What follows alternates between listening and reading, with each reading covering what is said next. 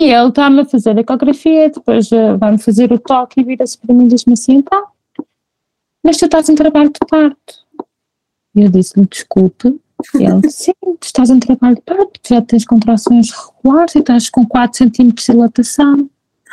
Não tinha sentido nada. E eu pensei assim: o homem está louco.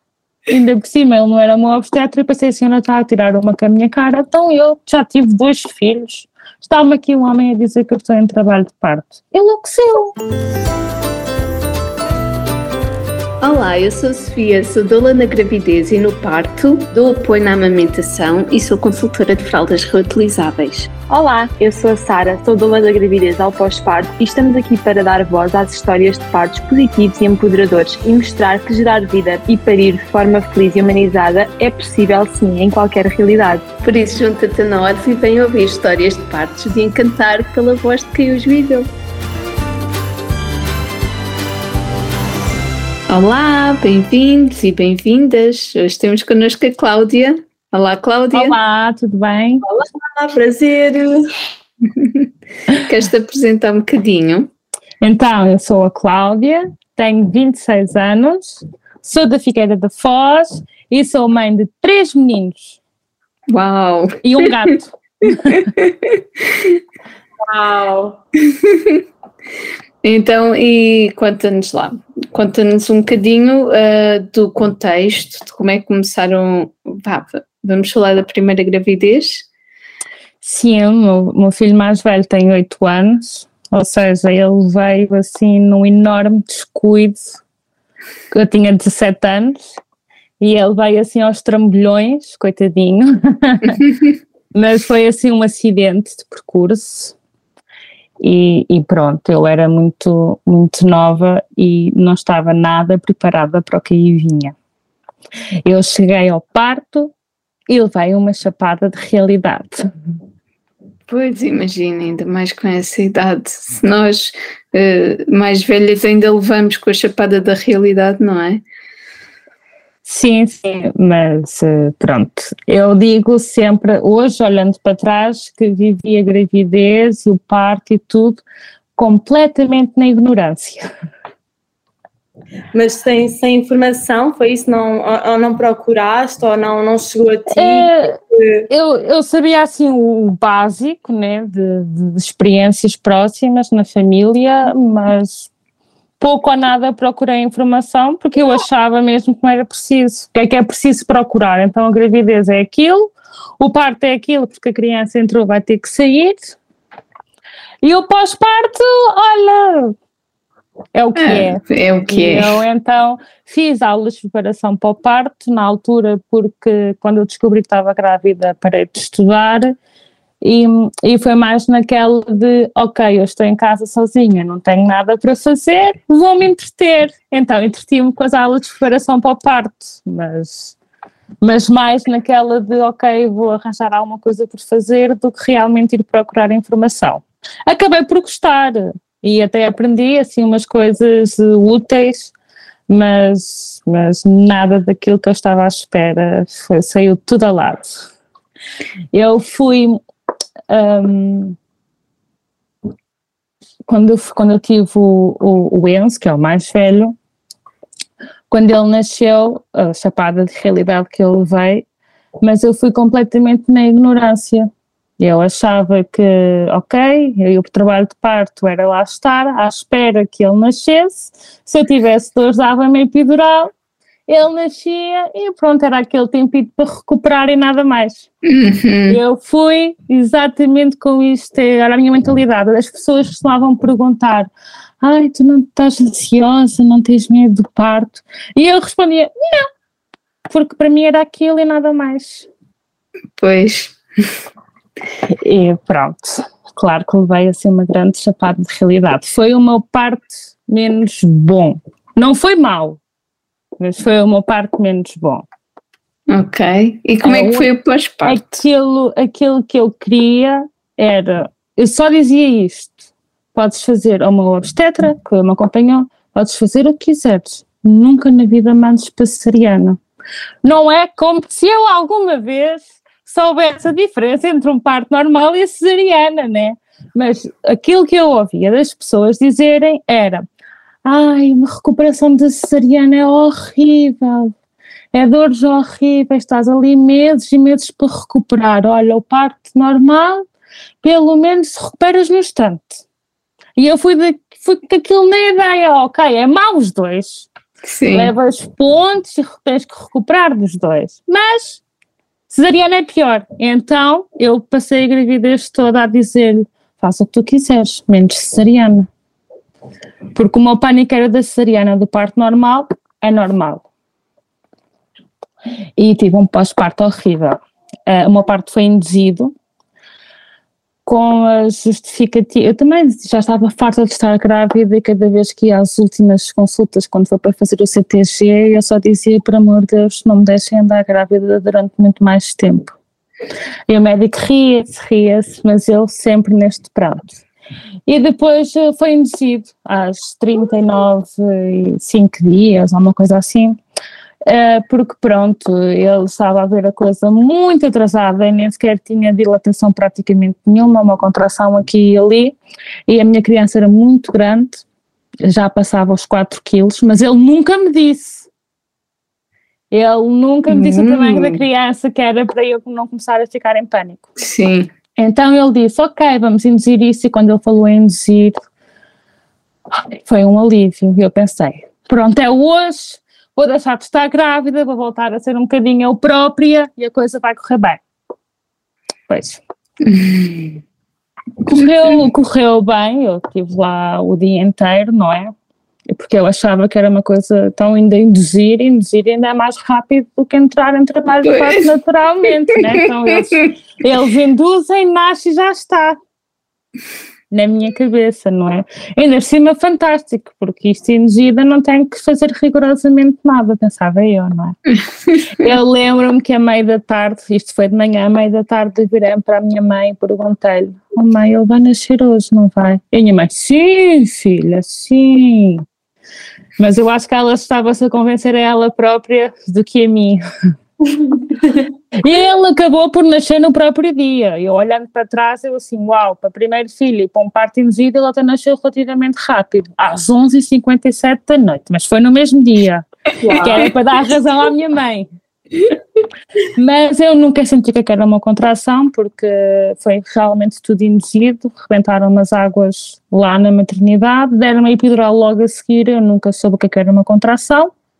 Depois comecei a ter um bocadinho mais de dores, reforçaram a dose de epidural e então aí eu nem sequer sentia as contrações, nada, nem quando havia de fazer força, nem nada. E pronto, e depois quando foi para nascer, foi com episiotomia, com manobra de Cristeller, é assim que se diz? Sim. É. E, e foi tirada a ventosa. Uh, levei cinco pontos. Eu, quando perguntei, e isto tudo, tudo na boa, porque eu nunca senti nada. Aliás, dizem que a manobra de Cristeller é horrível e, e nem isso senti dor. Foi realmente só ali um empurrão, porque ele estava numa posição muito má, assim, naquele empurrão que ele deu, eu senti-o logo a, a encaixar Uhum. E ele nasceu pouco depois, pouco depois, como quem diz, para aí 20 minutos depois. Uh, e pronto, só depois na, na consulta de pós-parto é que o médico me contou que aquilo era a última alternativa antes de ir para a cesariana, porque o menino não estava numa posição favorável para nascer, só que eu passei o, o trabalho de parto todo a dizer era tudo menos cesariana. E então foi a última opção. Depois, claro que no dia a seguir, quando passou a, a dose de, de epidural, foram dores horríveis. Sim. Foi um pós-parto horrível, custou-me muito pós-parto. Eu, eu até dizia, para o parto que tive, preferia ir parir 10 vezes do que passar por aquele pós-parto. Porque o parto em si até foi, foi bom, vá, bom tendo os outros com comparação foi péssimo, mas pronto, foi bom e, a, e o pós-parto foi horrível, eu não conseguia sentar, não conseguia deitar, Um, eu não me conseguia sentar na sanita, eu, eu fazia xixi, por exemplo, no, no, chuveiro, que era para me lavar logo com a água. Na maternidade tinha chuveiro em casa, só tinha banheira e eu não conseguia entrar para dentro da banheira porque não conseguia levantar a perna acima do joelho. Uau! Foi horrível e foi uma semana e meia assim. A, a maternidade ficava 50, 60 quilómetros da minha casa e eu quando estive alta vi um caminho todo a chorar porque eu não me conseguia sentar, vinha assim meia de lado e qualquer solavanco do carro eu tinha dores horríveis. Depois, claro que a amamentação também não correu muito bem e então eu já não sabia aonde é que eu tinha mais dores, se era amamentar, se era horrível, horrível. Eu vinha, eu ia chorar para a casa de banho e às vezes ia lá, o pai dos meus filhos bater à porta a dizer, olha, tu tens que chorar um bocadinho mais baixo porque a tua mãe está a ouvir e a tua mãe está num pranto. Foi horrível. Foi a minha chapada de realidade e eu não estava nada à espera. Desisti de amamentar, um mês depois, depois de mamilos lacerados e mastites e tudo em linha, também não me esforcei muito porque eu pensei, ok, há pessoas que não conseguem amamentar e também meti aquilo na cabeça e isto não é para mim e dou-lhe um biberon e acabou. E foi assim. Depois, eventualmente, lá passou as dores de pós-parto, desisti da amamentação e levei o resto, uma perna às costas. O meu filho foi um bebê zen. Eu acho que ele sabia que eu ia levar um chapadão de realidade, então foi o bebê mais calmo, zen, a dormir as noites todas, tipo aqueles bebés Nestlé. Ah. que era para eu não ficar traumatizada. que era para tu pensares no outro. foi, coitadinho, foi, foi. Eles dão, eles, não sei, eu gosto de pensar que os nossos filhos dão-nos sempre aquilo que nós vamos, nós vamos precisar, não é? Ou vêm, vão sempre de encontrar ah, eu acho, eu acho que sim, senão, senão acho que a coisa não tinha corrido ainda tão bem como correu, porque eu era uma, uma miúda que nada sabia e se ele não tivesse sido assim, eu acho que tinha enlouquecido. É, Olha, um, é uma idade muito, muito tenra também para ser é. mãe, não é? Claro. Olha, e conta-nos depois como é que como é que como é que foi essa, como é que como é que veio o, o teu segundo filho? Uh, depois, eu, quando tinha um ano e meio, eu fiquei grávida outra vez outra vez por um descuido, né? Porque como uma pessoa não aprende uma vez, tem que lá ir escorregar na segunda. Só que tive um, um aborto espontâneo. A coisa não correu lá muito bem e eu, eu nunca tive dores nem nada. Cheguei à consulta, às 11 semanas à consulta, e na ecografia já nem sequer dava para ver o embrião, nada, estava já completamente desfeito. E a médica até me perguntou se se eu não tinha sentido dor, não tinha tido nenhum corrimento, sintomas, eu disse-lhe que não. E ele até achou aquilo super estranho, porque aquilo já estava num estado tão avançado que ele não sabia como é que eu nunca tive dores nem nada. Uh, mandaram para a urgência, uh, fizeram os, os comprimidos vaginais para iniciar a expulsão e foi terrível. Eu, preferia, eu preferia ter ido parir porque aquilo para mim foi terrível. Mandaram-me lá voltar uma semana depois para ver se eu tinha explícito tudo e quando eu voltei lá uma semana depois continuava tudo na mesma. Quiseram-me voltar a recetar esses comprimidos e eu disse que não, eu tinha sofrido imenso. Uhum. Os primeiros dias nem conseguia andar com dores e uma das vezes até desmaiei. Tive que ir para a casa da minha mãe porque eu não conseguia tratar do meu filho mais velho. Um, e eles então, a médica passou-me uns, quem me atende na urgência, passou-me uns comprimidos que ela dizia que eram mais, não tão invasivos nesse aspecto. E eu ainda pensei assim, então se com os outros eu não expeli tudo, com estes menos invasivos pouco ou nada vou expelir, mas pronto.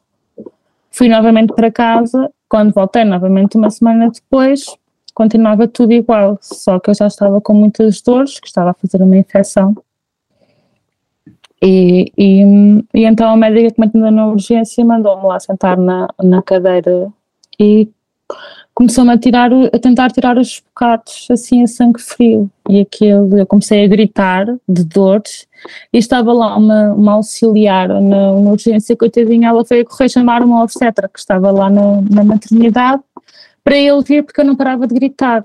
E, e foi então uma obstetra que, que agarrou em mim e que me levou para o bloco operatório para fazer uma cortagem, que foi espetacular, porque eu passei a ter, a ficar sem dores, desde aí foi, era aquilo que deviam ter feito logo ao início, porque durante aquelas duas semanas para fazer a expulsão que, não, que acabei por não fazer foi horrível, horrível, horrível.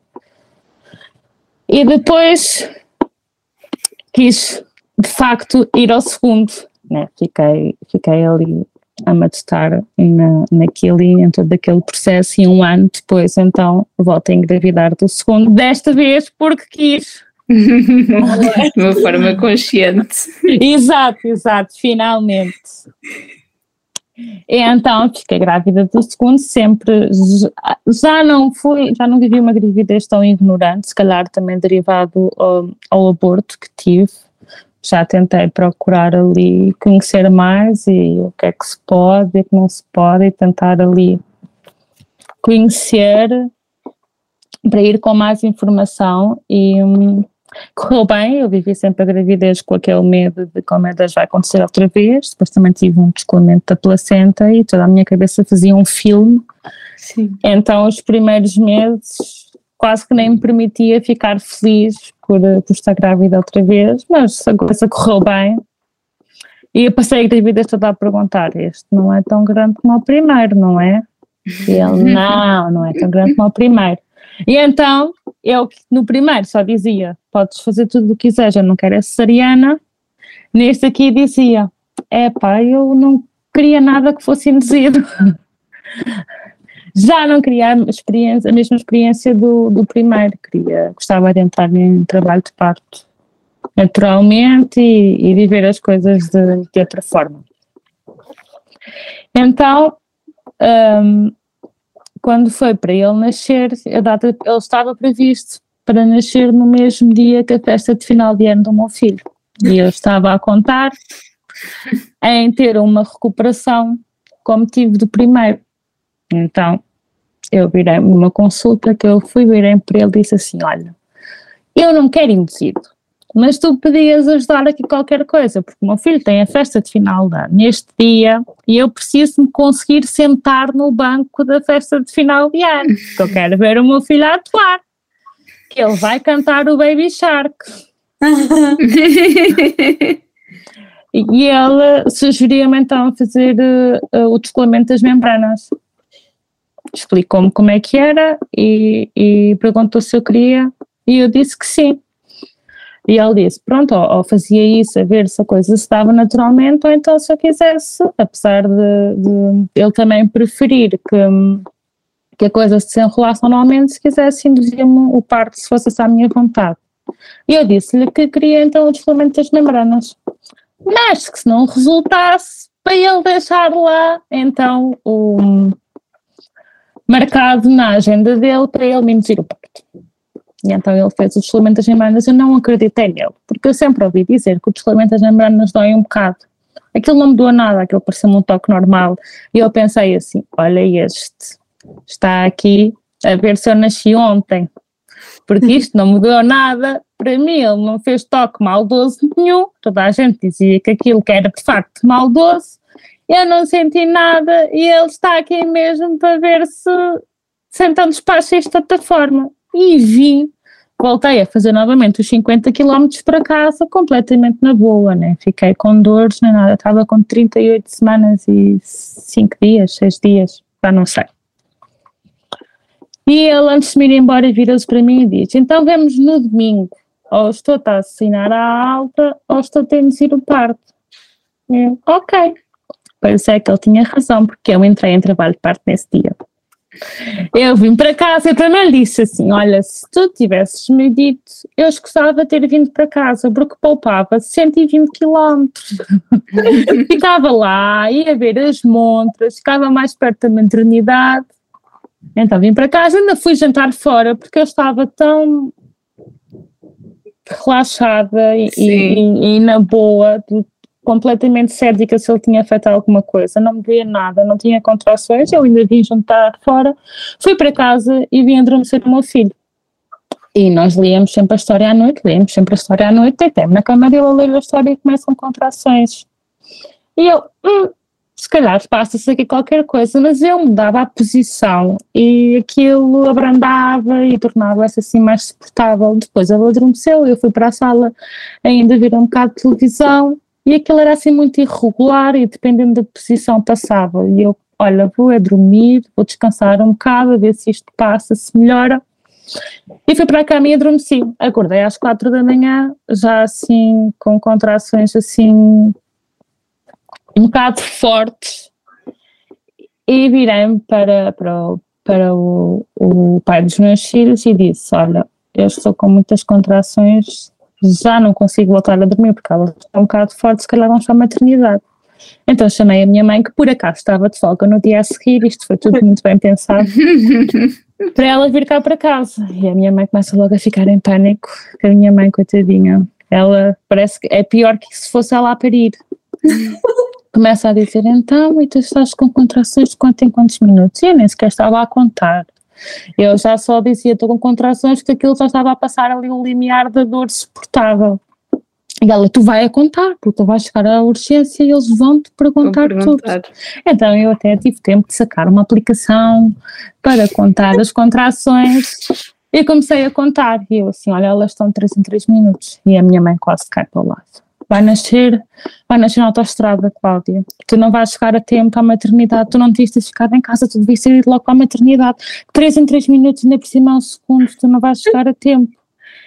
E ela completamente a panicar. E eu, então, mas eu não chego a tempo, isto só começou assim agora. Fui para a maternidade, cheguei lá e isto mesmo de madrugada, deviam ser umas 5, 6 da manhã. E então fiquei internada, de facto estava em, em trabalho de parto. Entretanto, o, o turno muda às 8 e vem outra médica que me vem observar e ela diz: Olha, este realmente está em trabalho de parto, mas está muito demorado, você ainda só tem 3 centímetros de dilatação, a criança está muito subida para cima. Perguntaram se não queria acelerar ali a coisa com um comprimido pro, progla, progladestina, não sei como é que aquilo se chama, é uma coisa assim parecida. Eu disse que sim, eu queria era acelerar aquilo, uma vez que ela estava ali, e então ela ela utiliza-me um comprimido, eu vou para o quarto e quando depois do comprimido, se eu achava que as contrações já estavam ah, pois. a passar o limiar do suportável, então, meu Deus. Eu fiz bola de pilates 31 por uma linha, só me faltava fazer o pino para aliviar aquelas contrações, mas, mas aquilo estava horrível. Eu ia ao céu e voltava. Nisto, uma enfermeira perguntou-me se eu não queria ir para o chuveiro, então meteu-me assim, um banquinho no chuveiro e aquilo foi a minha salvação. Tornou-se muito mais suportável. Passei, eu acho que tive duas ou três horas no, no chuveiro, porque aquilo era realmente de facto maravilhoso. Quanto mais o quente eu metia a água, mais uhum. suportável aquilo se ficava, só que eu tive tanto tempo lá fechada no, que depois tive de tocar a campinha que já me estava a sentir mal. Quando ela viu a temperatura que eu tinha metido à água, ralhou tanto comigo, coitadinha daquela enfermeira que ia morrendo do coração. então eu fui logo para a sala de partos, perguntaram se eu queria epidural, eu disse que sim, por amor de Deus, na sala de partos não há chuveiro, daí-me epidural, porque eu só aguento aquilo com o chuveiro. Fui para a sala de partos, adormeci, porque eu estava exausta, porque eu tinha chegado lá de madrugada, isto era uma da tarde, e adormeci e acordei a sentir-me super, super molhada. Só que aquilo foi em pleno uh, verão, estava tanto calor, eu transpirava tanto, tanto, tanto, tanto, estava tanto calor. E eu virei-me e disse assim: Olha, eu não sei se fiz xixi, sou eu que estou transpirada, se me rebentaram as águas, mas eu sinto-me tão molhada, tão molhada, tão molhada. E o pai dos meus filhos levanta assim o, o, cobertor e disse: Ai Jesus, eu acho que é melhor chamarmos alguém. E o que é que foi? O que é que foi? E ele, não sei, mas isso, olha, está tudo encharcado, misturado com sangue, misturado, olha, eu não sei o que é que é isso, mas vamos chamar alguém. Então arrebentaram nas águas. Veio o obstetra, a enfermeira disse: Ah, arrebentaram as águas, é normal, não se preocupe, vou-lhe trocar aqui para você não ficar aqui tão, tão desconfortável e vou chamar o médico. E entrou o médico que veio-me observar e disse que eu já estava com 8 centímetros de dilatação que quando começasse a sentir a pressão para fazer força, eu tinha epidural, mas eu, eu conseguia sentir quando Sim. estava a ter uma. Não sentia a dor, mas sentia aquela pressão quando vinha uma contração. Quando quiser começar a chamar a fazer força, assim, na hora do expulsivo, chame nós que isto está tudo bem encaminhado. E ele vai se levantar. Eu disse: Mas eu tenho essa, sinto essa pressão e eu preciso de fazer força. Ele disse: Você precisa fazer força, faz, mas fica assim lá para mim. Então, mas eu acabei de observar. Então ele vira-se: Se você precisa de fazer força, continua a fazer. E então eu começo a sentir aquele ring of fire. Sim. E eu, meu Deus, ele assim: Ah, ele vai nascer, você faça a força quando sentir que precisar de fazer força. E eu só pensei assim: Não vou conseguir. A sensação era que eu me ia partir ao meio. Aquilo era uma pressão tão grande, tão grande, tão grande, tão grande. Eu só dizia, não consigo, não consigo, não consigo. Eu, afinal, quero epidural, eu quero mais doses de epidural que é para não sentir nada. Ele vira-se, cá, quero lá agora mais doses de epidural. Por amor de Deus, você claro que consegue, é só, é só fazer força. E eu, assim, o homem está louco, é só fazer força. Está tarde. Não é ele que está aqui a parir, parece que me vou partir ao meio, o que é que eu faço para onde? E, e de facto o homem tinha razão, eu fiz força duas vezes e, e ele nasceu e foi assim uma cena espetacular. Uh, desta vez não tive episiotomia, nada de género, foi assim super fácil, super rápido, o expulsivo foi 3 minutos, se calhar nem isso, foi assim uma coisa mesmo instantânea, eu acho que fiz Uau. força duas ou três vezes e, e pronto, ele nasceu e correu tudo bem. Eu depois até perguntei assim, Deus, então eu vou levar muitos pontos. E a enfermeira, não, só um, olha este um, quase que nem era preciso. E a minha recuperação foi extraordinária. Nunca senti o ponto, nunca, nunca tive dores, nem nada, nada a ver. E eu que estava mentalizada para uma recuperação como a primeira, Sim. eu pensei assim, meu Deus, isto é brutal. Conseguiste sentar-te no banquinho para ver o teu filho? Ah, consegui-me sentar, eu correr, saltar, fazer o pino, eu fazia tudo e mais alguma coisa. Eu até comia lá, lá sentada na cama e tudo lá na maternidade, nunca me aconteceu tal coisa. Ele chorava à meia da noite e levantava-me, tudo e mais alguma coisa. Ah, um, as grávidas lá na maternidade até me pediam para ser eu ir buscar as coisas que era para coitadinhas não serem elas a terem que se levantar. E eu ia, não me doía nada, eu estava tão contente, tão eufórica, do tipo, oh meu Deus, isto assim é fantástico que, que andava lá maluca, maluca da minha vida. A alimentação correu melhor, correu melhor pelo facto de eu ter adotado a postura de, erradamente a postura de, nunca mais ninguém me engana que eu vou usar bicos de silicone. Uhum. E claro, ninguém me enganou, não tive dores, nem, nem bicos, nem mamilos gritados, nada. Mas, em contrapartida, claro que a minha criança não engordava, que resultou durante a primeira, segunda, terceira semana e depois deixou de resultar a partir daí. A minha criança não engordava aquilo que devia engordar, depois começou a perder peso e no centro de saúde, claro que me deram logo uma lata de leite, porque também ninguém se importou em aconselhar uh, de forma correta. E pronto, mas de resto correu muito bem. Eu também adotei a postura, ok, agora se calhar o problema é mesmo meu e eu é que não sirvo aqui para amamentar, porque sempre ouvi isto, ai, há pessoas que não têm leite suficiente e essas coisas, então resignei-me e ok, se calhar o problema é meu e olha, também há um biberon, o irmão está cá todo cheio de genica e este também há de estar. E foi assim. Eu posso só fazer uma parte, Sim, desculpa. sim, sim. É que os bicos de silicone são ah, ótimos aliados e, exatamente quando temos ah, feridas ah, na mama e, e pode ajudar a que não doa tanto. No entanto, eles ah, comprometem a produção de leite. Não sei se foi isso que aconteceu, Foi, foi. mas o, o bebê precisa de, de ir mesmo à mama e ser o pele com pele. E, e pronto, e, e lá está. Infelizmente, Sim. depois não tiveste o apoio correto para te ajudar a retirar. cansava-se muito com os, com os mamilos de silicone, Pois. adormecia muito na mama, cansava-se, Uhum.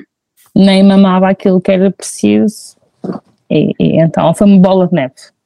Sim, Porque eu não sabia isto na altura, eu só claro, depois. claro, e, não, e lá Achei está. que aquilo seria a- solução dos meus problemas, As mães não deveriam ter de saber, os profissionais deveriam saber para poderem ajudar. Claro. É? Pois.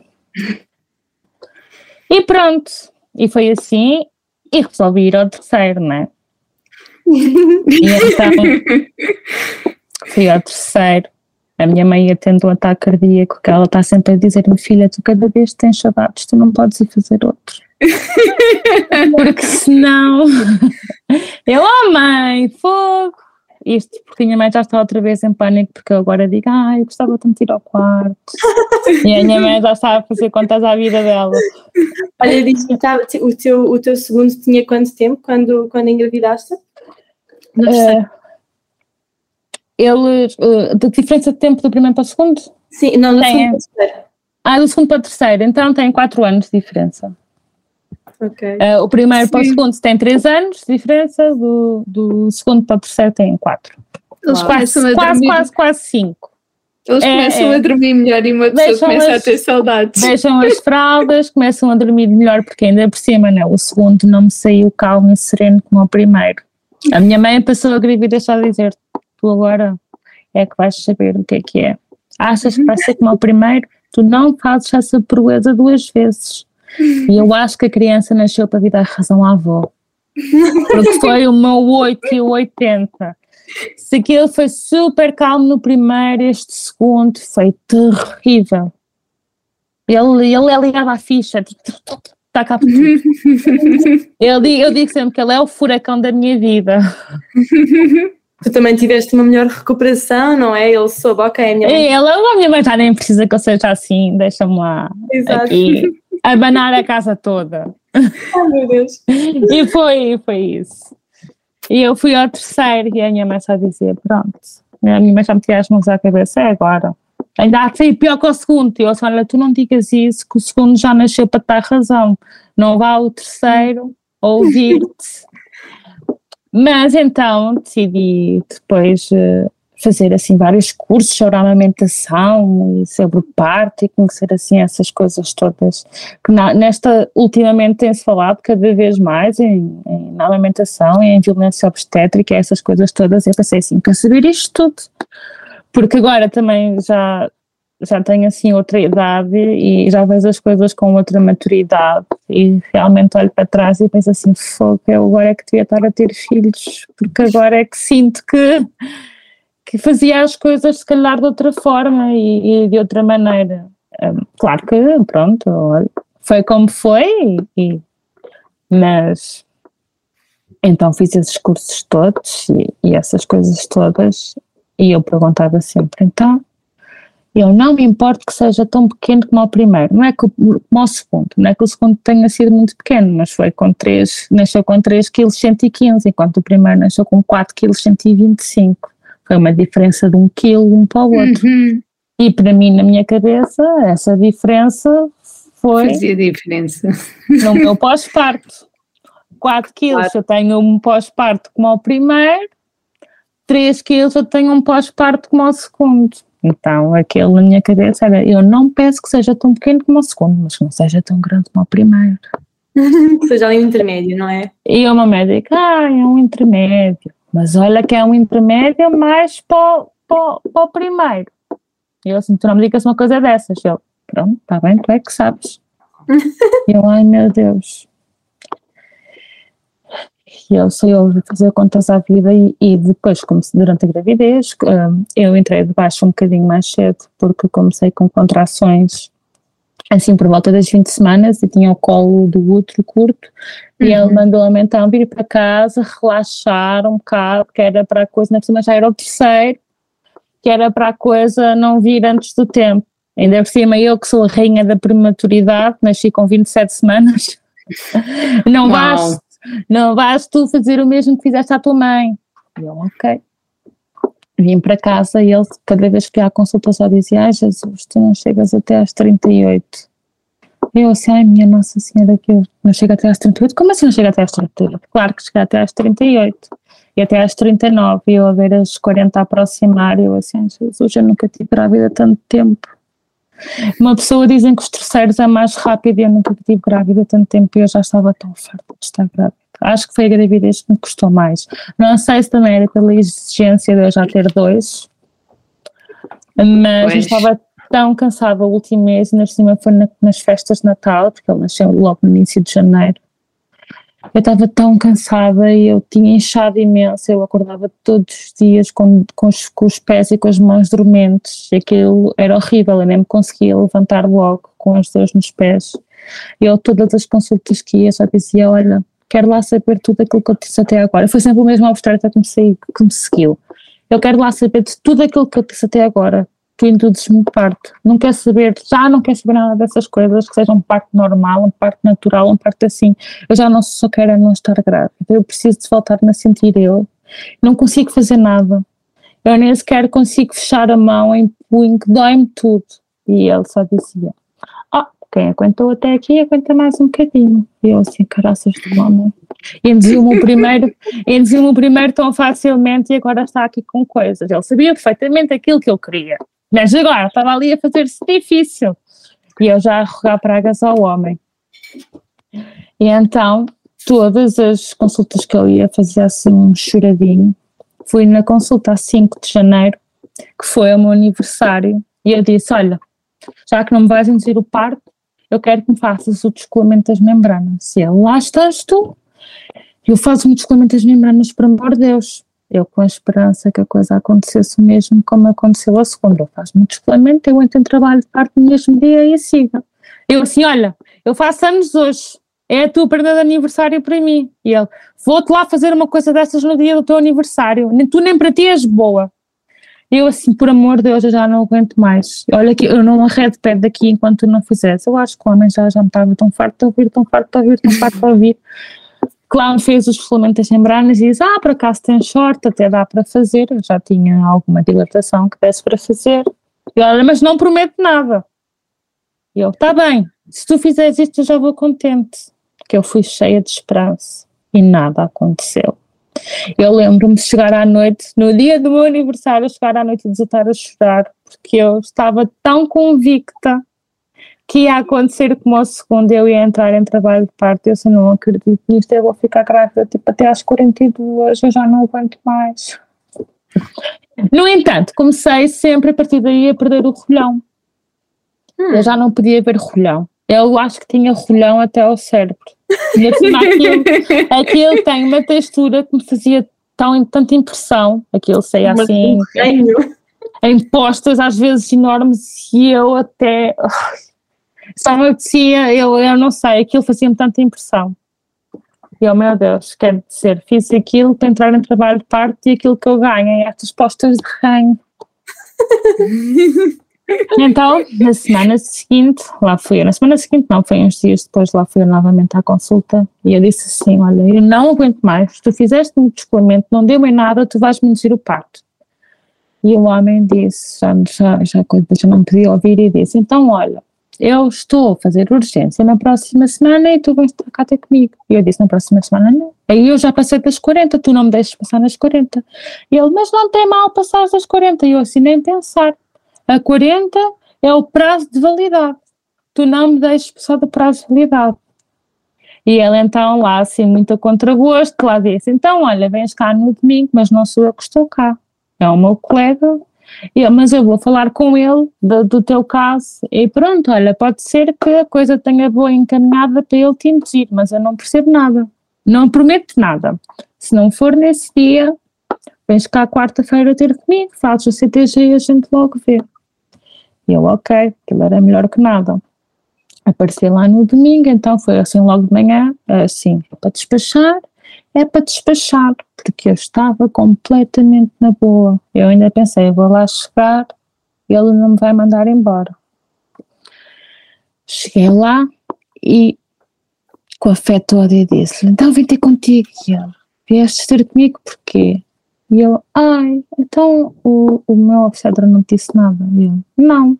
E eu pensei assim, esqueceu-se e ninguém me vai dizer nada, ele vai me mandar embora. Eu fui lá fazer 60 km para nada. E eu dei-me aquilo, até parece que eu afundei assim na cadeira, eu não acredito, porque eu não aguento estar grávida mais tempo. E ela, vá, vamos lá ver como é que isso está então. E eu, né, vou lá já assim a pensar, vou para casa, o que é que eu vou dizer, o que é que eu vou fazer. eu já tinha feito 31 por uma linha, já fui caminhar para a praia, eu meti-me a lavar o tapete, de, aquele tapete enorme das salas, que é daqueles pelo enorme, meti-me a lavar aquilo de joelhos à mão, tipo, agora que eu vou fazer dilatação, de entrar em trabalho de parto, nada, nada, aquilo estava completamente...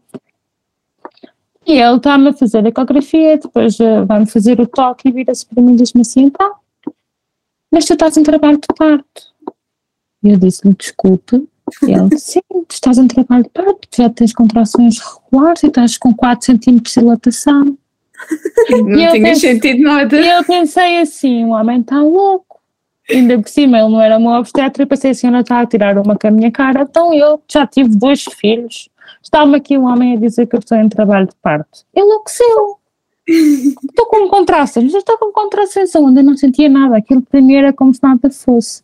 E ele disse: Filha, tu ficas despachadinha hoje, nem é preciso fazer nada. Olha, vais fazer agora o teste de Covid, tu e o teu marido, que é para depois vocês não se preocuparem com isso. Olha, vais fazer a dilatação para as compras, vais ver as montras, porque tu tens que entrar no treinamento sozinha, sem o, sem o marido, ele só podia entrar comigo na sala de partos. Assim, olha, em vez de estar sozinha, olha, vais curtir os últimos momentos com o teu marido, vais às compras, vais almoçar fora, se quando tiveres com muitas dores, vais fazer a rotação. Quando tiveres com muitas dores, voltas. Eu, ok. Passei a manhã toda nas compras. Eu até que estamos sempre a gozar porque eu fui comprar um conjunto de talheres ao gato preto e tudo. Andava eu lá com a pulseira da, da urgência do hospital e eu até previrei para o meu marido e disse assim: as pessoas devem pensar que eu fugi da urgência. Andava lá e eu, mas completamente na boa. Eu, eu, eu, eu não queria acreditar que de facto estava em trabalho de parto, porque eu não sentia nada, nada, nada. E fui, até fomos para fora eu assim: olha, vamos almoçar fora, porque depois eles lá têm aquela mania de nunca deixar ninguém comer nada. Eu vou passar fome, eu gosto tanto de comer. Vamos comer, olha, é o nosso último jantar a dois nos próximos tempos. E só que eu já estava assim: olha, e agora depois do almoço, vamos para a maternidade. Que isto, olha, eu não sinto nada, isto não há até nem exato. O a dizer que eu estou em trabalho de parto. Eu chego lá, pode ser que eles deem aqui uma ajudinha e isto despache tudo, porque olha, de facto, já, já vimos as lojas todas, já não temos as montras para ver. E ele disse, ai, não queres ir ali a outro sítio ver as montras? E eu assim, por amor de Deus, já não aguento mais ver montras. Eu não, por cima os saltos só começam amanhã não quero ver mais montras nenhumas. Eu fui para a maternidade e eu cheguei lá e ele disse assim: então já estás com muitas dores? Eu não, não tenho dores nenhumas. Tu dizes que eu estou em trabalho de parte, mas desculpa lá, eu não estou em trabalho de parte. Eu, isto aqui não há também exato. E ele vai a ver e eu continuo com 4 centímetros de dilatação. E eu pensei, vês, o homem está tá a ficar cheio, está aqui a ver se me engana.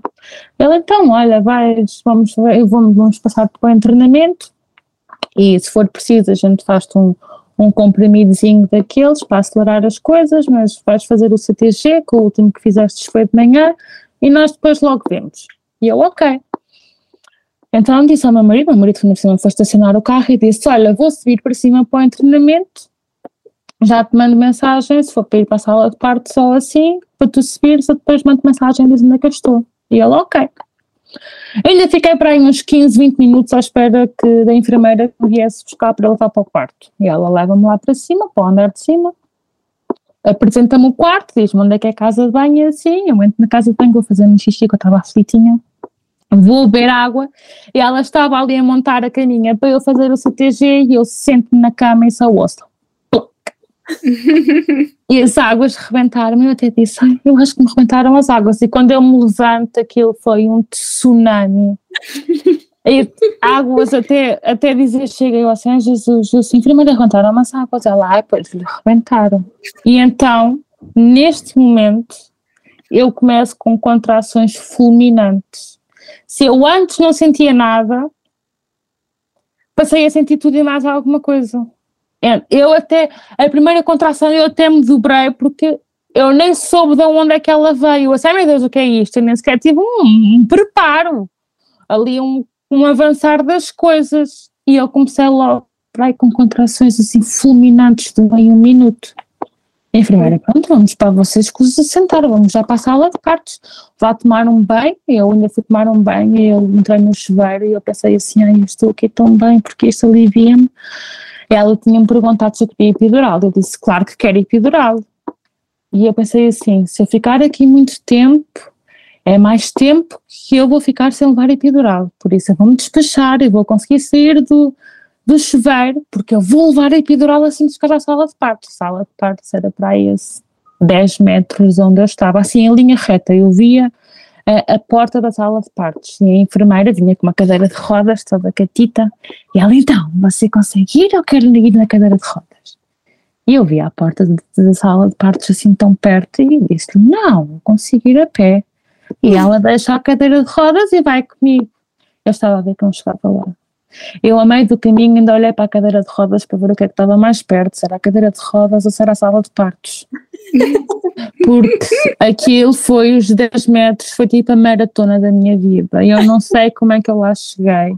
Eu parei tantas vezes porque as contrações estavam umas a seguir às outras, eu não conseguia andar. Eu fico, quando a contração vinha, eu ficava ali na minha bolha, que ninguém falasse para mim, que eu não ouvia, parecia mesmo que estava debaixo de água eu nem sequer conseguia responder, Sim. estava ali tão concentrada na minha bolha, eu nem tenho noção se eu gritava, se não gritava, porque eu ficava ali mesmo fora. Daquilo deve ser a mesma sensação do que tomar alguma coisa e ficar assim num espaço, numa realidade alternativa, era como eu ficava. E depois a contração passava e lá eu voltava outra vez a ser eu, dava mais uns passos até à próxima. Então eu demorei uns 10 minutos para fazer uns 10 metros. Quando lá cheguei, já coitada, já antes disto, estava lá à minha espera. Eu de repente chamaram-me para dar epidural e não estava ninguém. Eu assim, graças a Deus, eu vou-me sentar na maca, vou-me deitar, ela vai-me dar epidural e isto vai tudo passar. Então, aí eu consegui sentar na maca a muito custo, meti-me logo assim em posição fetal e aquela posição sabia-me tão bem. Era um alívio estar naquela posição. E eu pensei assim, pronto, já estou melhor, já não estou de pé, isto aqui é melhor às minhas, minhas dores, ela vai me dar epidural, isto vai tudo passar. Só que cada vez que vinha a contração, que eram cada vez mais a seguir, mas eu quando cheguei lá eu já não tinha tempo de fazer e de respirar fundo para a próxima. E, e eu, eu, eu encolhia-me tanto e ela nunca me conseguia dar não epidural. Conseguia dar. E ela assim, ai, você não se pode mexer, eu sei que é tão difícil, mas é só para eu conseguir aliviar. E ela bem podia falar para mim que eu não estava nem aí para ouvi-la. Nisto entrou o, o obstetra na sala de partos e pergunta então o que é que se passa? E a, e a anestesista disse, olha, eu não consigo dar epidural. E ele começa a ver, então, mas as contrações já estão assim. E ele vai a ver, e eu tinha 8 centímetros de dilatação, eu passei dos 4 centímetros para o 8 ali naqueles 10, 15 minutos, e ele começa a perguntar, Uau. então onde é que está o pai? Eu nem me lembrava do meu marido, coitado. e eu assim, está lá embaixo, ele foi estacionar o carro, e ele, ah, então ele quer assistir ao parto? E eu assim, isto tudo, enquanto ele tira uma máscara, andou-me a limpar o suor, eu lembro-me que ele tinha as mãos tão frescas, e aquilo soube-me tão bem tirou uma máscara para eu conseguir respirar, até teve a fazer as respirações comigo e eu ali é que consegui recuperar um bocado, depois de conseguir controlar as respirações a par com ele, é que consegui recuperar ali um bocado a lucidez, porque eu estava tão, tão alto, e ele, então ele quer assistir ao parto, e eu quero, então vou chamá-lo, e ele vai buscar o número de telefone dele ao processo, por causa dos testes de Covid, e liga-lhe, só que o segurança cá embaixo na maternidade não deixa o meu marido entrar. O obstetra começou a achar que ele estava a demorar muito tempo e foi buscá-lo, saiu da sala de partos e veio buscá-lo cá fora à rua. Que bom! Nisto, vira-se a enfermeira e pergunta-me: Então, mas você já tem, já tem vontade de fazer força? Eu sabia lá se tinha vontade de fazer força. Eu só lhe dizia: Eu sei lá. Enfermeira, mas como você não sabe? Eu assim: Olha, não sei. Eu tenho vontade, sei lá, é de estar aqui aninhada e que ninguém me mexa, que ninguém me toque. A primeira coitadinha, ela nem me disse mais nada, mas eu, eu sentia, uh, eu comecei a fazer força porque eu sentia uma vontade, as contrações aliviavam tanto quando eu fazia força, que eu estava sempre a fazer força. Mas na minha cabeça, ele não ia nascer porque na minha cabeça o, o, trabalho de parto só tinha começado naquele momento. Sim. Então, onde é que eu estava em trabalho de parto? Não, o trabalho de parto só começou naquele momento quando eu comecei a ter dores. Ok, eu sabia que isto ia ser rápido, mas que não fosse assim instantaneamente. Para mim, aquilo só começou, eu queria que me dessem epidural e pronto, eu estava a fazer força, mas era para aliviar as contrações, porque era aquilo que o meu corpo sentia que precisava de fazer. E nisto ouço a anestesista a dizer: vai nascer, levanta a perna, porque eu ainda estava naquela posição Uau. fetal. O meu marido vinha a entrar na porta, só ouve, levanta a perna, que ele vinha completamente, ele estava, não sabia de nada. Pois. E então ele vinha a passar e ele ficou a agarrar a minha perna. Então é para levantar a perna, ficou a agarrar a perna e tem uma contração e ele nasce. Eu nem sequer senti, fiz força duas vezes. E foi a anestesista, porque coitadinho do obstetra, o obstetra ficou não sei aonde. Então ele foi chamar o meu marido, o obstetra ficou à porta. E a anestesista agarra a criança, junto com a enfermeira que ainda lá estava, e a anestesista ficou louca. Ela só disse: Ai meu Deus, isto foi um parto tão bonito, tão bonito, tão bonito. e ela até dava assim pulinhos. E eu, como assim é um parto tão bonito? E depois ouço o menino chorar. E eu, eu não acredito que ele nasceu. Eu, eu, eu estava completamente a leste. Eu nem sequer notei que o meu marido é que estava a agarrar a perna, e isto ele depois passa, senta-se ao meu lado e diz: Ai, amor, nosso filho é tão bonito. E eu até mandei um salto, porque eu não sabia que ele estava lá, que ele de facto tinha chegado a tempo, que, tipo, a criança tinha nascido. Eu, eu, eu, tipo, eu ainda agora entrei na sala de partos. O que é que aconteceu? E o obstetra só dizia: Os terceiros, os terceiros são assim. Olha, ter chegado aqui já foi com muita sorte. E foi assim. Não, não, não, não houve pontos, tipo, períneo intacto, É, nada. ficou, ficou ali esquecida, não é? Acabou por não. Sim, não, não. Ai, Jesus. Foi assim instantâneo. Eu, eh, nós depois até olhámos para o telemóvel e, e, meu Deus, isto foi, desde que me rebentaram as águas até a sala de partos foi meia hora. Uau, vai. E, oh meu Deus, o, o meu marido olhou para mim, ele passou a gravidez inteira a dizer que ia desmaiar, porque ele não se está muito bem em ambientes hospitalares e aqueles, aquele ambiente e o sangue e faz-lhe muita impressão. Ele só dizia, não tive tanto desmaio. Eu cheguei aqui já está, nem tive tanto desmaiar. Isto, isto nem deu para apanhar o gosto, nós vamos ter que repetir outra vez. Isto não deu para apanhar o gosto. E eu assim, yeah, isto foi brutal, nós temos que ir ao quarto. E ele, é isso, é isso. Ao quarto, bora, bora. Minha mãe, coitada, cada vez que a gente conta isto, a minha mãe começa logo, bem, Cláudia e Cristina, vamos lá ter juízo. mas, mas foi assim algo espetacular. E pronto, e já está. Foi assim, toma lá, já está.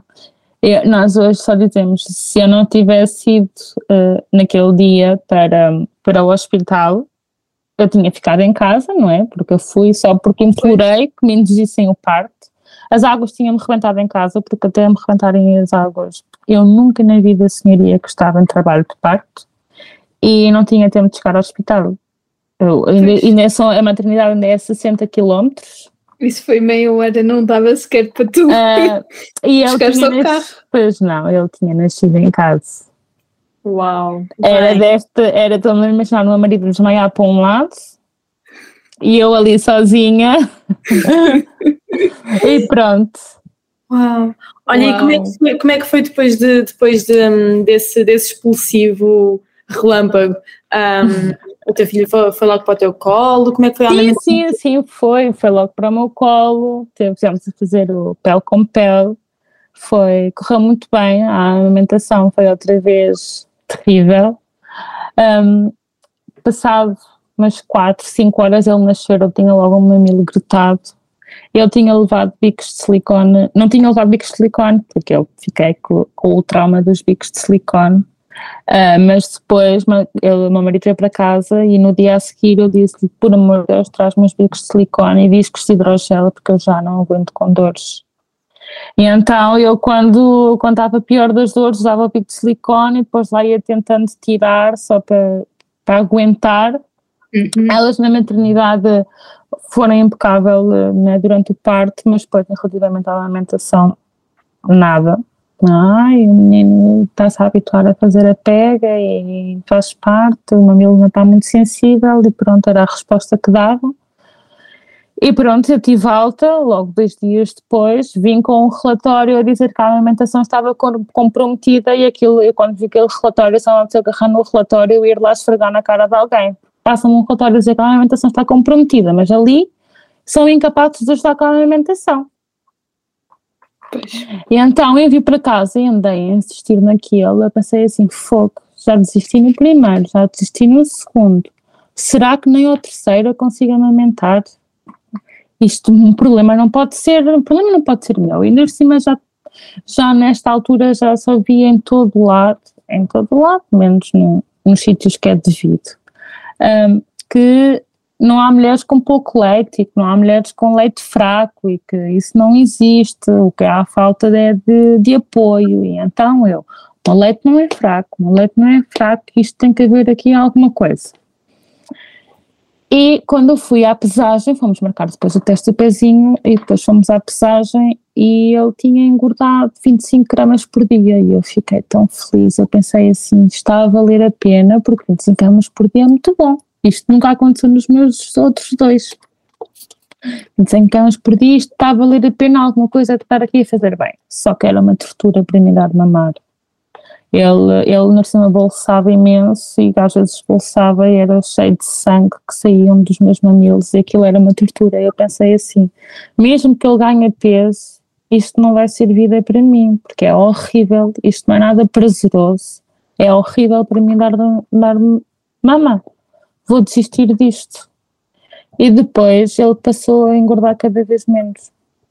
E nós, quando fomos à primeira consulta com a pediatra, a pediatra disse que não podia ser porque ele tinha que engordar no mínimo 30 gramas por dia e como o menino tinha fome e como a leite não chegava, e ela deu-me deu mesmo uma lata de leite para eu experimentar e eu saí da consulta da pediatra com uma lata de leite. E eu, fogo, como é que é possível eu, todos os filhos que tenho, termino sempre nisto?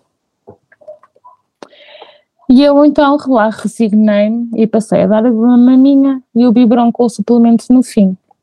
Passado um mês, um mês e meio, o meu filho começa a rechatar a mama e aquilo deu cabo de mim.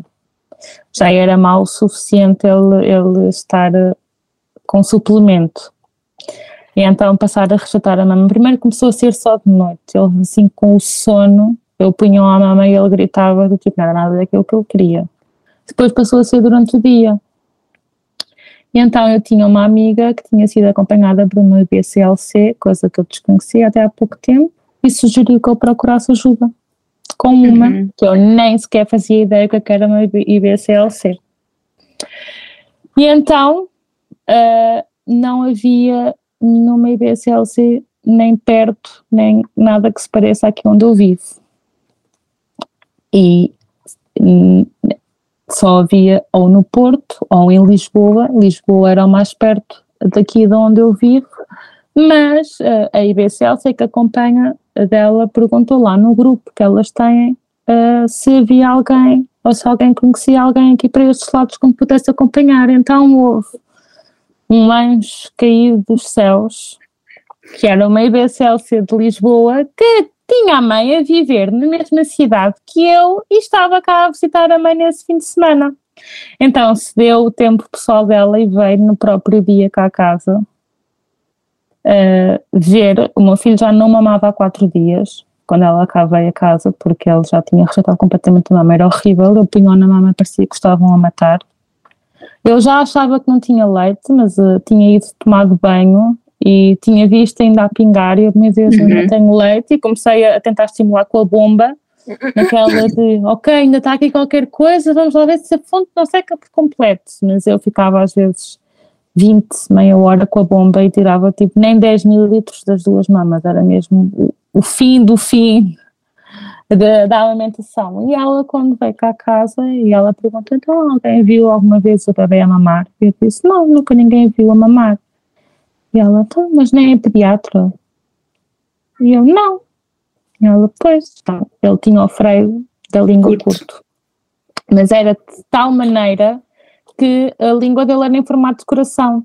E depois Sim. de ela me explicar, é que realmente eu assim, por acaso já tinha reparado, mas eu achei que, que fosse normal. Ele tinha pouca, pouca mobilidade na língua, e ela depois teve-me a explicar e, e, realmente tudo fez sentido. E, e quando fomos a ver, os meus filhos também têm o freio curto, uhum. os outros. Uh, aliás, uma mais velha andou há 10 anos na terapia da fala e nem a terapeuta da fala uh, me disse que ele tinha o freio curto e ele teve montes de problemas em, em dizer uh, certos fonemas, em fazer a dicção. Tem o freio da língua curto, e então fomos cortar o freio. Fomos a Lisboa, porque até, até esta altura nunca, nunca tinha ouvido falar nada do género. E de, ele cortou o freio já com quase três meses, já foi assim um bocado tarde, mas foi logo uma diferença abismal. Nunca mais, nunca mais uh, deu os mamilos. Isto porque para voltar a amamentar andámos feitos que nem uns malucos, todos nos pela casa, sempre a fazer baby wearing, que era para ele andar aqui sempre pele com pele. cara, pele com pele, eu cheguei a tomar bem com ele, a dormir com ele, e ele lá voltou a ganhar interesse e a procurar a mama, então eu comecei a suplementar com a sonda. Sim. Quando vi que ele voltar ali a fazer as pazes com a mama e uma vez que ele depois começou a ver, oh, espera lá que afinal isto aqui sai leite, voltou outra vez eh, para a mama e eu passei a suplementar um, com, com a sonda. Nunca mais tive dores desde que ele cortou o freio, nem ductos entupidos que eu tinha constantemente, nem cortados, nem vasospasmos, nem nada. Eu cheguei a trocar na altura que comecei a dar o suplemento com o Vibron, cheguei a trocar de Vibron, porque ele nem o Vibron conseguia mamar como deve ser. Não, sim, exato, assim, pelo, parecia que nem conseguia fechar a boca à volta do Vibron, estava sempre a correr eh, leite, leite. Pelos, pelos cantos da, da boca, e eu pensei assim, meu Deus, nem, então os Vibrons são uma valente caca. Não servem para nada e comprei uns biberons completamente ao lado. Isto se calhar tem alguma ciência para comprar biberons, sei lá, com matutinas de todos os tamanhos e mais algumas. Eu pensei, ele não gosta nada disto. Achava que era dos biberons. Não, aconteceu mesmo com todos. E depois vim a descobrir que é derivado ao freio. Pois.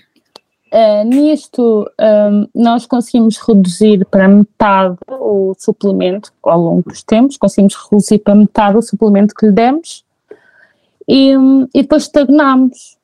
E eu fiquei assim, eu pensava que agora é que não, não fosse assim logo de imediato, mas que fôssemos reduzindo conforme a minha mama fosse produzindo mais, até conseguimos largar o suplemento, mas não estagnámos ali e não passámos ali. Então, depois de andar a procurar e a seguir todas os IBSLCs que encontrei no Instagram e tudo e mais alguma coisa relacionado com isso, um, foi-nos indicado também por uma IBSLC a terapia da fala, porque nós já cortámos o freio um bocado tarde. Sim, e... é preciso fazer seguimento com a osteopatia Exato. e terapia da fala. Nós a osteopatia tínhamos começado a fazer logo, porque, porque pronto, essa IBSLC quando me perguntou como é que tinha sido o parto, eu disse que tinha sido instantâneo, ela disse logo, ah, está tudo explicado, porque ele tem aqui tantas tensões que é derivado de partos demasiado rápidos. Uhum. E eu até fiquei, ai, temos partos demasiado rápidos, não é bom? Eu pensava que toda a gente queria partos demasiado rápidos. E pronto, para esse caso, é uma passagem demasiado rápida pelo canal vaginal em que, em que pode acontecer, que eu também não fazia ideia. Sim. Eu achava que pronto, aquilo era um parto maravilhoso e afinal tem o senão. A tal hora pequenina tem senãos, é verdade. É verdade, é verdade.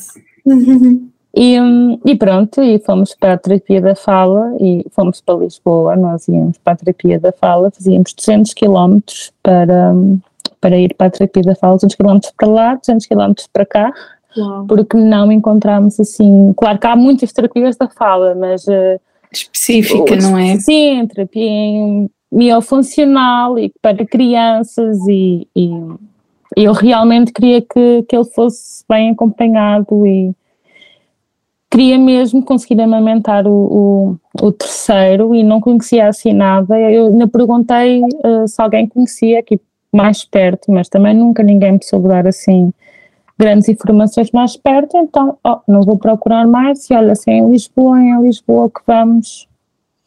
E, e pronto, e assim foi, fizemos uh, terapia da fala, também melhorou imenso, tivemos que cortar novamente o freio, não ficou tudo à primeira. Uh, sim, e depois uh, também voltou a cicatrizar assim sim. um pouco no mesmo sítio, cortámos novamente o freio e pronto, e amamentamos até hoje.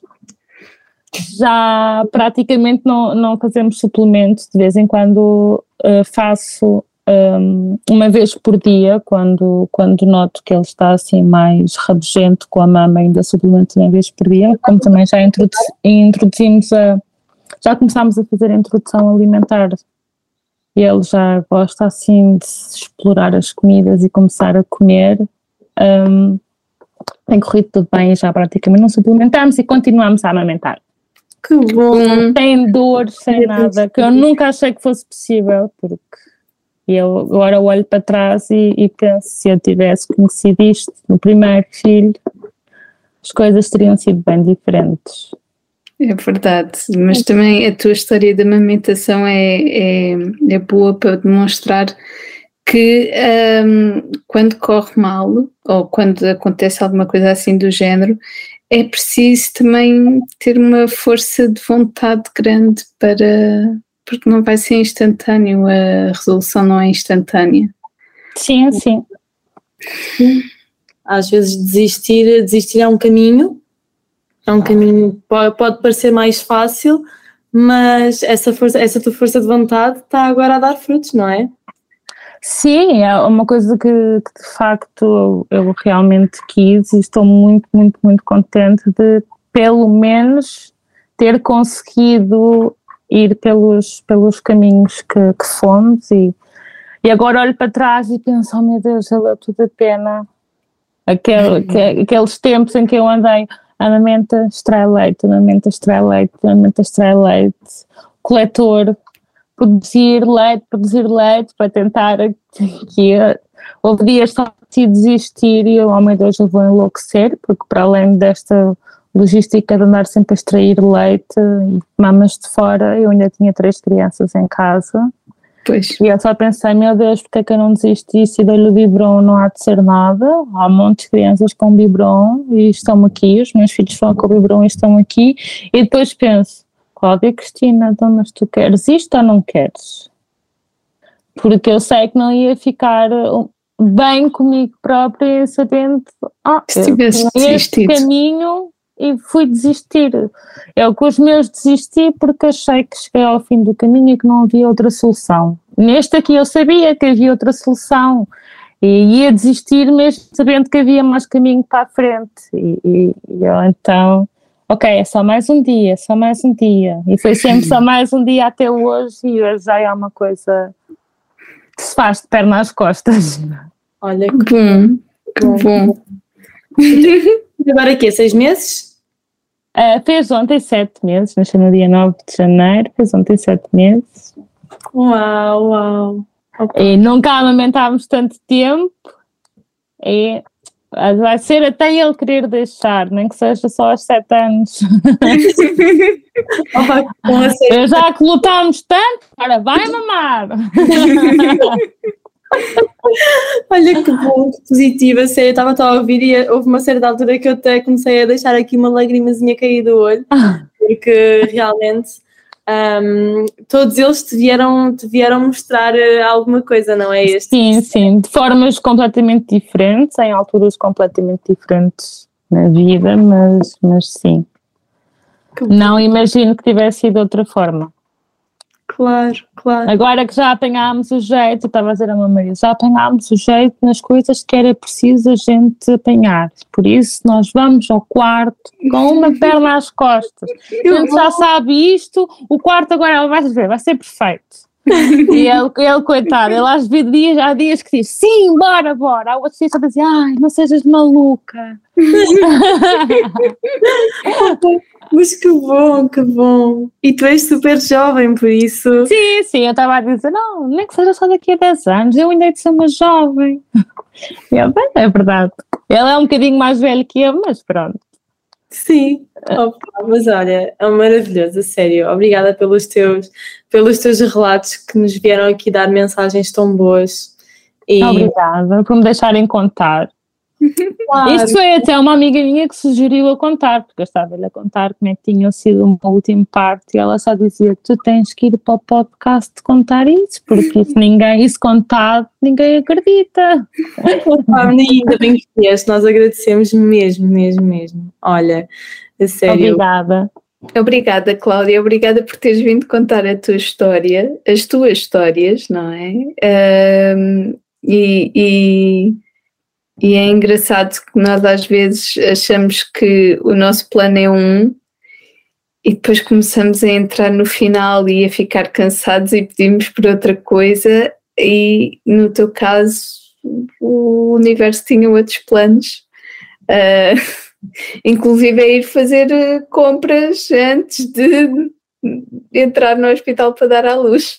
Exatamente. Nem, toda, nem todas as pessoas às vezes precisam de aquele ambiente hum, vá, daquele ambiente romântico do, do trabalho de parte, não é? Às vezes há quem queira escuro, velas, uh, o parceiro ao lado e há, às vezes há pessoas que querem ir fazer compras no shopping uh, e passar. E ela já não queria, ela já estava farta. Exatamente, exatamente.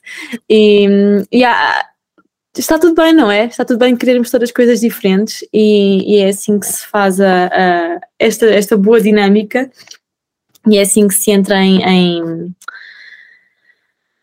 assim que se entra bem com a vida, não é? é assim que, assim que, que, cada, que cada pessoa tem de fazer, é ir sentindo aquilo que deve fazer e, e não estar eh, à espera de oh, ok, não posso, não posso fazer isto porque não é aquilo que vem no livro, não posso um, ter esta posição porque tem de ser esta e esta porque é o que vem no livro, é o que as pessoas dizem. Não, tu tens de fazer aquilo que, que sentes que é o mais confortável para ti e tens de estar no, no, em sintonia contigo e não com, com aquilo que os outros pensam e fazem e dizem.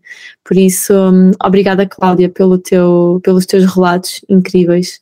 Olha, Pela... eu queria também agradecer a Cláudia por ter vindo falar aqui deste, desta questão um, das questões que ela teve com a amamentação e como uh, é tão difícil encontrar o apoio, uh, principalmente em, em, zonas menos uh, populosas do país, digamos assim. Não é que ele não exista, mas não é fácil de encontrar. nós falámos sobre IBCLC, Uh, e efetivamente uh, há cada vez mais no nosso país, mas não, não, não são assim tantas. Há também uh, CAMs e assessoras de lactação que podem ajudar e que, se não forem capazes de lidar com a situação, então passarão para alguém com uma formação maior. mas efetivamente não há um sítio central onde encontrar esse saber onde há esse tipo de apoio. Fica uma ideia para quem está a ouvir. Ah, pensar exatamente isso. E estavas a falar e eu a pensar: ah, uau, era tão fixe se alguém criasse tipo um, um hub. Diretório. Tipo, um diretório, um hub de, de, de, de profissionais da área da alimentação que pudesse ajudar em todos os pontos do país e não só esta concentração na, nas zonas principais, Porto, Lisboa nós e Nós existimos, nós existimos, mas efetivamente, uh, a não ser que uma pessoa ande a seguir esta e esta e outra pessoa na, nas redes sociais, uh, nem sempre há esse contacto com, com quem pode auxiliar.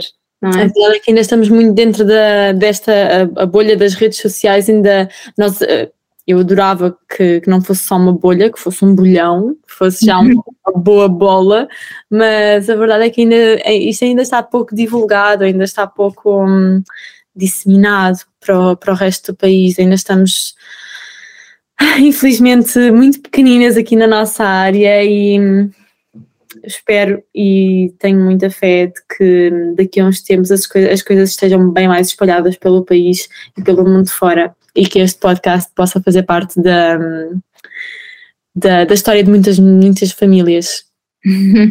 e, e, por isso é que este episódio foi tão, foi tão importante. E agora, passando às nossas mensagens do costume, Patreon, apoiem-nos no Patreon, vão lá, vão ao site, têm lá os nossos uh, apoios a partir de 3 euros, têm um a 3, têm outro a 7 e depois têm um apoio da nossa comunidade que é o Patrono de Empoderar, que são 15 euros mensais, onde há uma palestra mensal sobre vários temas ligados a esta área, sobre gravidez, parto, pós-parto, um, sobre hum, espiritualidade, sobre desenvolvimento pessoal, e então uh, é, é uma ajuda que nos dão a nós e nós damos uma ajuda a vocês para crescerem. E, e, é muito importante para nós ter este apoio, ter a vossa partilha nas redes sociais, ter a vossa palavra do passo-a-palavra às vossas amigas, famílias que estão prestes a parir. E se já pariram, podem sempre contar-nos o vosso parto de encantar. Uh, temos o e-mail na nossa descrição, assim como o link do Patreon. E ficamos à espera do vosso contacto, da vossa partilha, do vosso feedback. Queremos muito saber como é que, como é que estão a correr, uh, como é que está a correr a divulgação do nosso podcast aí pela, pelas grávidas deste mundo fora. E um, temos uma missão gigante de, de crescer e de tornar as histórias de parto positivas um, dominantes. É comum. Quando fala de parto. Que o parto positivo seja, seja, seja normalizado, seja. Hum, não digo normalizado. Exato. Novo normal. Que seja novo normal, exatamente. Nós queremos que o parto positivo seja o novo normal. E com isso conseguimos. Por isso, até um próximo episódio. Até um próximo episódio.